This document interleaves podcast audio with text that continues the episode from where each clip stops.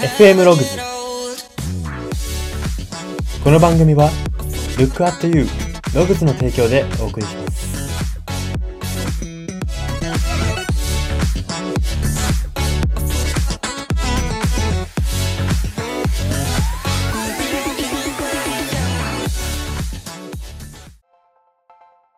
どうも。日常的に使うアイテムをすべて革製品にするのが夢な人材エージェント Y です。この番組は人材エージェント Y が独自の分析眼をもとにあなたの人生観、キャリア観にささやかな変化を日々与えていこうという番組です。これは取り入れたいと思うものがあったら取り入れる、そんな感覚で聞いていただければと思います。さて、今回は人間心理大全のコーナーです。今回特集するのがウィンザー効果という心理法則になります。はい。えーではこちら簡単に説明をしていきますと、飲食店選びを行う時などによく起こる心理法則でございまして、内容としては、直接訴えかけられた情報よりも、第三者を介して耳にした情報の方により人は信頼感を感じるというものになっております。はい。で、そうですね。あの、まあ、先ほども少し例えで言いましたけれども、飲食店選び、あるあるじゃないでしょうか。おそらく皆さん、こう、ホットペッパーとか、えーグルナビですとか、えー食べログですとか、そういったものでですね、口コミを見て、で、口コミに、こう、なんていうんですかね、口コミ軸で店決めたりとかってあると思うんですね。これがウィンザー効果ですね。えー店のホームページに行って、この店の売りが何なのかって、み、今、今の時代そんな見ないじゃないですか。あの、まあ、本当に好きなこと、ことに対して、であれば別かもしれないですけれども、基本的に口コミがベースですよね。まあ、その口コミっていうのがすごい、あの、わかりやすい実例ではあるんですけれども、まあ、このような、えー、直接訴えかけられた情報よりも第三者から、えー耳にした情報の方を信じてしまうという心理法則を今回は特集していきます。はい、えー、では最初にどんなシーンで見られるか、その実例を3つ紹介していきます。1つ目です。人気 YouTuber が動画で褒めた商品を購入するというシーンです。はい。まあ、これはですね、あの、もちろんですけども、企業から依頼を受けている場合ではないものですね。YouTuber がシンプルに自分でいいと思って、えー広告費などをもらわずに紹介しているものですね。もらってしまうと、あの、ちょっと犯罪というか違反行為になるのでダメなんですけど、えっと、そうですね。そういう案件とかでもなくシンプルに褒められた商品って、見た人にとって強い興味の対象になるんですね。やっぱり、えー案件で紹介してますよって言ってる広告よりかは、これシンプルに良くて実はプライベートでも使ってるんですみたいな。そういう広告の方が信頼できるじゃないですか。えー、それを買うか買わないか迷ってた場合は、買うための一手になるじゃないですか、その情報が。はい。で、かつですね、まあ今回 YouTuber という例えを出したわけですけれども、その紹介している YouTuber のファンの方が見ていたとして、すれば、もはやその商品はいいかどうかは別として、もう一種のファングッズのような認識で買ってくれたりするわけですよ。例えばですけれども、うん、じゃあ、なんか人気 YouTuber が化粧品、えー化粧水これ使ってますって言った時に、なんていうんですか、もうその化粧水がどれだけいいかの説明の前に、あ、A さんも使ってるんだ。じゃあ自分もこれ使ったらなんか A さんに近づけるな、みたいな。あのー A さんと同じような生活に少しでもなるかな、みたいな感じで、もうなんかその、商品そのものじゃなくて、A さんが使っているアイテム、つえー、大枠で言ってしまえば A さんのグッズになってるんですよね。そういう購入もあるわけです。で、まあ、それも、あのーこのウィンザー効果の一例なわけですけれども、そうですね。で、実際に、今言ったような、こういう、なんて言うんでしょう、ファングッズになってしまうぐらい。まあ、それぐらい、まあ、YouTuber の方で、例えですけれども、この効果、えー紹介されるって効果は強すぎるからこそ、その YouTube、YouTuber の商品紹介っていうのは、案件の時は案件と言わなきゃいけないわけですね。それはこう、規則としてさ定められてるわけですね。案件って言わないで、実は案件だったって場合ですと、それでめちゃくちゃ反響あった時って、YouTuber が儲かるんですね。広告費をもらってるんで。で、こういうことを行わせないために規則があるわけですけれども、まあそれぐらい第三者から受ける情報とか、えーインフルエンサーから受ける情報っていうのは人にとって、えー響きがよく聞こえるということですね。はい。えーでは、ここから言えることというのはですね、人はイケてるものを選びたいってことなんですね。はい。えー、まあ、YouTuber の方のファングッズだと思って買うっていう意味合いだとちょっと別になってくるかとは思うんですけれども、基本的に人はイケてるものを買いたいと思っているので、第三者から紹介されたっていうのは一つイケてるの担保になるんですね。まあ、担保って言うとかっこいいですけども、まあ、なんて言うんでしょう。その商品いけてないよって言われた時の、まあ、リスクヘッジになるんですね。ちょっと、あの、かっこよくはないですけども、自分が、じゃあ A という商品を買って、A 商品めちゃくちゃダサいよね、みたいな、例えば友達とかに言われたとしたら、え、口コミ見てごらん。口コミ星4.5で、いや、多分君の方が感性おかしいんじゃない？みたいな話になるじゃないですか。できるじゃないですか。口コミがあると。え、後ろ盾になるわけですよ。口コミが。自分の好きに自信がなかったりすれば、より、この口コミがどうかっていうのを大事にされあのする人が多いと思いますし、まあそうですね、そういう自信がある人もない人も、共通して、やっぱり人はイケてるものを選びたいんだというふうに考えるのが賢明かなというふうに思います。はい、えー、ではシーン二つ目です。A さんが褒めてたよという話を別の人から聞き、A さんに対して感謝、喜びの気持ちを直接話されるよりも持つというシーンです。はい。まあ、これは経験したことあるリスナーの方もいるんじゃないでしょうか。とまあ、直接、例えばですけれども、じゃあ、リスナーのあなたに A さんという友達がいて、直接 A さんから、えー、あなたって本当にかっこいいよね、可愛いよね、とか。って言われるのもも、もちろん嬉しいんですけども、間接的に聞いた方が、あの、お世時間が薄まって感じますよね。特にその A さんとの関係が、まあ、ど親友とかでもない限り、まあ、そこそこの友達ぐらいであった場合、なんかこう、可愛いよね、かっこいいよねとか、あ、それ、なんか、あれ、うまいよねとかっていうのって、若干お世辞とかも入ってると思いますし、入ってるんじゃないかって受けてる側も何か、こう、どっかしら感じてると思うんですね。ですけども、間接的に A さんが言ってたっていう情報を聞くとですね、途端になんかこう人は、まあまあお世辞だろうみたいな、あまり思えなくなるんですね。お世辞であれば直接言った方が、えその人にとってメリットがあるからですね。で、改めてなんですけど、その一つ目の例でも、この例でも通じて、あの、言えることなんですが、えー、仲介者が発信者と手を組んでないことが、ここは、あの、受け手にとって重要ポイントなんですね。まあ、プライベートで発信者と仲介者が、あの、グルになってるってことはあんまないと思うんですけど、例えばですけれども、あの、A さんが、えー、リスナーのあなたに良い印象を植え付けようと思って、B さんに、あの、自分が褒めてたって言っといて、みたいな感じで仕込むみたいな。で、これもし、あの、受け取る側のリスナーのあなたが気づいたら、まあ、若干萎えますよね。え、なんでだろう？な、何狙ってるんだろう？なんか、え、なんか、お、お金巻き、巻き上げるつもりかな？みたいな。あなんかいろいろ予測はできると思うんですけども、なんかこう A さんの魂胆を考えてしまうじゃないですか。素直に受け取れないじゃないですか。だからここはグルになってないってことがポイントですね。はい。で、まあちょっと話脱線したんですけれども、このポイントから言えることっていうのは、同じ褒め言葉でも、どのルートから耳に入ったかで感じる価値は変わるっていうことですね。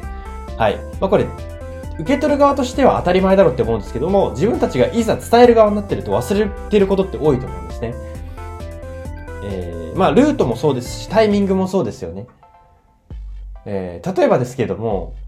じゃあ、なん、なんて言うんでしょう。すごい極端な例ですよ。あの、じゃあ、料理がうまい。えー、じゃあ、リスナーのあなたが料理がうまいと仮定して、で、私がリスナーのあなたに対して、えっと、料理がこう、うまくできたときに、本当はあなたって料理上手だよねっていうのと、なんていうその、そのあなたがリス、えー、リスナーのあなたがたまたま料理を失敗した瞬間に、あなたって本当料理上手だよねっていうの全然違うじゃないですか。あの、本当に、あのね、本当に上、料理が上手だったとしても、タイミングがずれると、なんか、なんで今なんだって思うじゃないですか。そうですね。だから、あの、先ほど言ったような、こう、仲介とかで情報を伝えるみたいな、その、情報がどこを辿って、どのルートを辿って自分の耳に入ったかも大事ですし、まあそのタイミングですね。本当に料理が上手な人、本当に料理が上手なことは疑いがないんだ、疑いがない人なんですけれども、じゃだからといって、いつどのタイミングで言ってもいいかと。料理上手だねって言ってもいいかというと違うじゃないですか。なんか映画見てる途中に、そういえばあなたって本当料理上手だよねとかって言っても変じゃないですか。やっぱタイミングがあるんですね。褒め言葉っていうのは。なので、まあ、今のは極端な例なので、それはさすがにしないよと思われた方いるかもしれないんですけども、仕事だったり学校だったりの場、あの、日々の場面だと、意外と褒め言葉こういうようなタイミングで、あの、気を抜くと使ってしまっていたりするので、あの、皆様ぜひ一回胸に手を当てて、あれ自分そういうことしてないかなみたいなことを、あ日々の、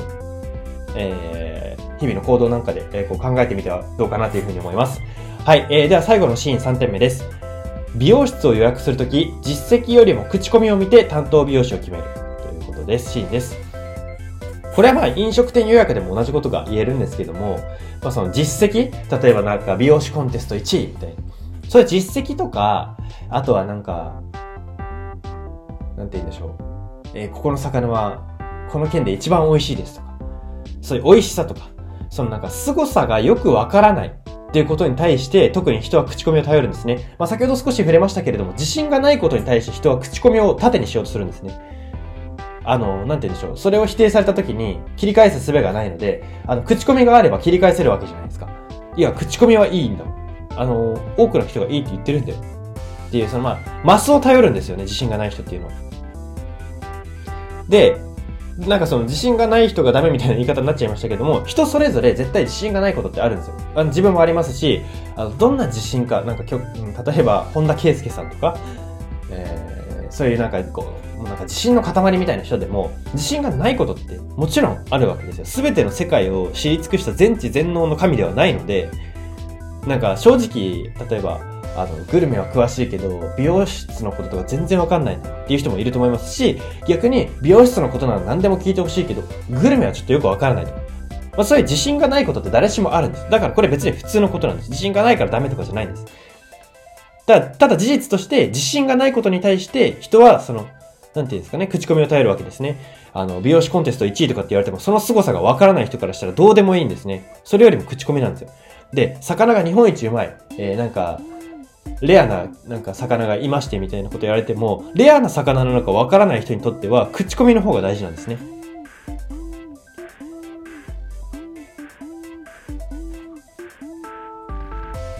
で、まあ、今お話ししたのがこう口コミの例だったと思うんですけども、これって本当にこのネット社会の中で普及しましたよね。で、つまり、この、まあ、第三者からの良いとか、かっこいいとか、美味しいとかっていう評価が、えー、評価をゴーサインとして、えー、選択をしていく人がより増えたんですね、この社会によって。まあ、つまり何が言えるかっていうと、この今回のテーマ、ウィンザー効果の重要性って日々増してきてるんですよ。で、ここから何が言えるかっていうと、いい口コミを書かせる仕組み作りは、今やマーケティングの一つであるということですね。はい。昔であれば、昔って言ってもいつを指すんだって話ですけども、そのまあ口コミが発展しない頃であれば、単純に書きたい人が、こう自己満足で書いてありがとうございましたっていう、もうそのお店に感謝を伝えるためだけに感謝伝えるツールとして使っていたものがですね、今やそれみんなが見るわけじゃないですか。感謝を伝えたお手紙がみんなに見られるんですよ。お客さんが伝えたお手紙。みんなに公開です。となってくると、ここをなんて書かせるかっていうのも非常に大事なわけですね。はい。なので、うん、これも一つマーケティングの手法になってきてえー、成り上がってきてるんじゃないかなっていうふうに思います。はい、そんな感じで支援実例はここまでにして、ここからは仕事人間関係にどう活かすか、その方法を3つ紹介していきたいと思います。1つ目です。商品を人に提案するとき、プロが称賛しているという話を入れるということです。はい。えー、データまで見せられたらこれ最高ではあるんですけれども、まあどちらにせよ効果は見込めますね。プロが称賛しているっていうだけでもいいと思います。はい。で、これって、まあ先ほど人は自信がないことに対して口コミとか、まあそういうデータ、えー、頼るっていうふうにお話ししましたけれども、えー、っと、まあそこと通じているんですが、自分もプロなんだと自覚しているような受け手でない限りは、プロが言っているってセリフは刺さりやすいというか否定しづらいんですね。自分がプロじゃないので。例えばですけれども、えー、じゃあ、リスナーのあなたが料理に、料理のプロだとして、えー、料理のプロが語るなんとかの極意とはみたいな記事を見たときに、なんて言うんでしょう。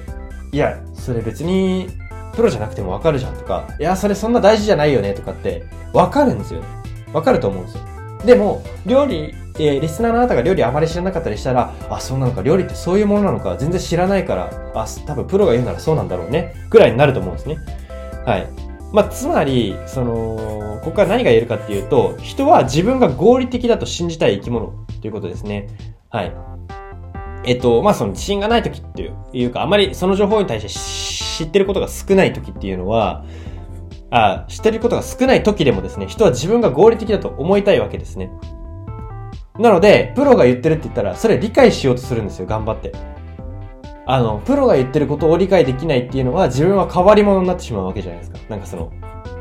全然変わり者にならないです。結論はならないんですけど、イメージ的になるじゃないですか。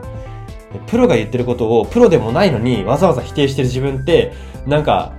なんていうんですか、素直じゃないな、ひねくれてるな、みたいな感じになっちゃいますし、そんな自分が嫌なので、人はなんとか自分が合理的だと信じたくて、あ、そっか、え、じゃあ、全然納得は、合点はいってないというか、あの、自分納得はいってないんだけど、プロが言うならそうってことにしようと。自分の脳に教え込むわけですね。これ以上考えるなと。いうわけですね。なので、このプロっていうワードは一つ強いかなというふうに思います。はい。えー、では、方法二つ目です。すごいと思った人、あ、すごいと思った人をその人がいないところで褒めるという方法方法です。はい。まあ、これは伝言してもらう前提でわざとやるっていうのはもちろん良くないんですけれども、まあ、伝わればですね、その人の喜びを作ることができるんじゃないかと思います。はい。で、まずはですね、こういうのは、まずはというか、えー、特に家族や友人といった関係性でよりこれ効果があると思います。すごいと思った人をその人がいないところで褒めるというところですね。はい。なんでかっていうと、近い人ほど素直に褒められないっていう人が多いからですね。家族とか友人とか、まあ当たり前、日常的な、日常的に触れ続ける人になってくると、その人への感謝ってついつい忘れてしまったりとか、うーん、なんか、それを伝えられなかったりとかってすると思うんですね。そうなった時に、例えば家族で言えば、じゃあなんか、うんと、まあなんか仲良くない父親を褒めたいな、いつもありがとうって言いたいなって思ったらなんか母親に言ってみるとか、なんか実は父親に感謝してるんだよねって言ってみるとか、まあそういったですね、まあ、届けばいいなぐらいの、なんて言うんですよ。もうその、と、届けといてって言ってしまうともうちょっとそこには意図が入ってしまうので、難しいところではあるんですけれども、家族とか友人で、えー、そういったことを、まあ、届けばいいなぐらいで、まあ、日常的に、その、他、そこ、その場にいない人を褒めたりできたら、えー、なんかいずれそれがいいこと、いい関係につながるんじゃないかなというふうに思います。はい。では最後、ポイント3、えー、方法3点目です。友人におすすめしたい店があるとき、実際についている口コミの話をするということです。はい。まあ、これはですね、口コミじゃなくてあなたのおすすめに行きたいんだよっていう友人には逆、逆効果です。ですけども、基本的には、えー、そこまで深入りした関係でなければ、これ大きく効果が見込める方法だと言えます。はい。まあ、まあまあな関係の時に、なんかこの店美味しいよって言われるのももちろんいいんですけども、行ってみようかなとも思うと思うんですけども、この店は美味しいし、口コミも星4.8なんだよ。って言われた方が、人はなびくことが多いわけですね。で、まあ先ほどその、割とライトの関係というか、そこまで深入りしてない関係であればあるほどこれ大事だっていうふうに言ったんですけど、それなんでかっていうと、えー、リスナーの皆さんも想像してもらえればわかるかなと思うんですが、こう、ライトな友人関係、あんまり深入りしたことがない関係の二人で、なんか、星4.0とか、なんか穴場みたいな攻めるのちょっと怖くないですか？結構王道で人気なところに行って、店は最低外さないっていうとこから始めたいじゃないですか。なんて言うんでしょう。ライトでそこまで深入りもしない中でご飯に行くっていうこと自体が若干リスクをまとってるわけですけれども、店までリスクをまとわせてしまったら、もう大リスクになりかねないですよね。もうなんか、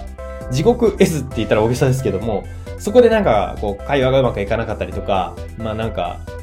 なんて言うんでしょう、こう、微妙な雰囲気になったりすると、もう本当に、店もダメだし、関係もダメだし、みたいな感じで、ダブルパンチですし、下手するとその人のとの関係も店のせいで、あの、決定的にひびが入ってしまう可能性があるんですね。だから、人はこう反射的に、えー、ライトの関係との付き合いであればあるほど、まあ、外さない店とかを探すんですね。はい。で、ここから何が言えるかっていうと、念押し道具として口コミは強いってことですね。はい。えー、まあ、自分、誰かを誘うときにはですね、まあ自分のおすすめとかって言ったら、ある程度聞いてもらえると思います。あの、まあまあ関係ができてる友人であれば。あ、そうなんだ。えそうなんだ。じゃあ行ってみる？みたいな感じになると思うんですけども、うーん、さらに念押し？あ、じゃあ大丈夫だね。そこにするしかないね、みたいな。思ってもらうにはですね、やっぱり口コミっていうそのまあ第三者評価が、えー、意外とやっぱ重要になってくるんじゃ、えー、なってくると思います。はい。そんな感じで今回は以上にしたいと思います。今回は人間心理大全のコーナーで、ウィンザー効果を特集しました。FM ログズ今回の放送は以上になります。いかがだったでしょうか？はい。えーでは今日の行動の勧めですが、今日接する人を他者の言葉も使って褒めてみようということです。まあ、ちょっとこれ難しいんですけども、まあ、例えば、じゃあ A さんをリスナーのあなたが褒めたいときに、A さんって、なんか前 B さんも言ってましたけど、本当に気が利きますよね、みたいな感じで、誰かの前言ってた言葉とかを使って、まあ自分もそう思うとか、まあ相乗りしてもいいですし、まあそれを活用して、なんか別のことを言ってみてもいいですし、まあ、とにもかくにもこう他者の言葉を使って、えー、その人を褒めてほしいと思います。はい、そんな感じで今回、えー、今日はここまでにしたいと思います。ここまでのお相手は、Y でした。